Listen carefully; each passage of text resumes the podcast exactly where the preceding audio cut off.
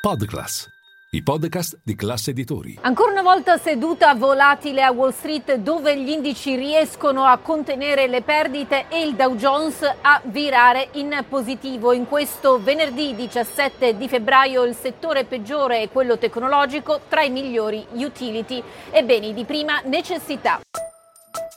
Linea mercati. In anteprima, con la redazione di Class CNBC, le notizie che muovono le borse internazionali.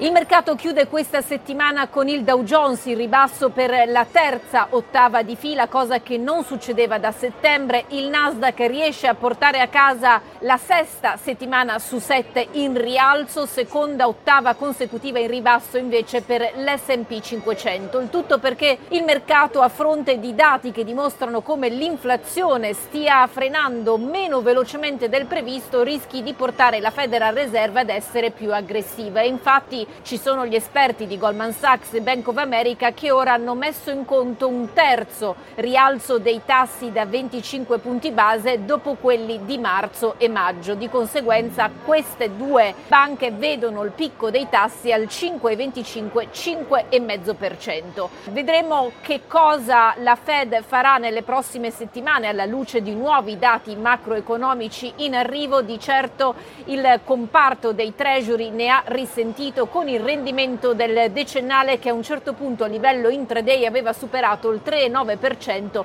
portandosi sui massimi dello scorso novembre. L'oro archivia invece la terza settimana consecutiva in ribasso, per il petrolio ottava giù di oltre 4 punti percentuali tra scorte settimanali negli Stati Uniti cresciute più del previsto e anche rinnovati timori sulla crescita economica mondiale e di conseguenza sulla domanda di greggio. Il dollar index Index intanto si è portato sui massimi di sei settimane. Tra le storie odierne segnaliamo il rally di Deere a cui manca meno del 4% per raggiungere il suo record e questo dopo conti e outlook ottimi. È attesa una forte domanda di macchine agricole.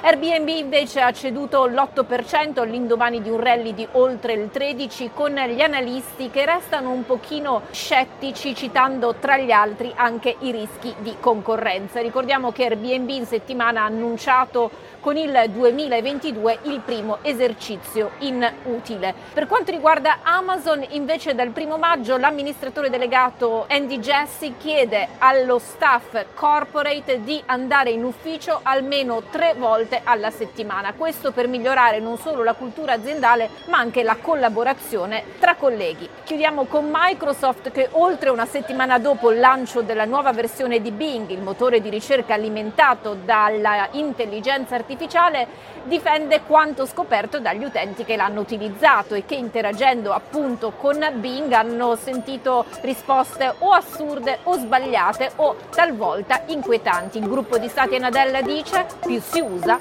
più migliorerà.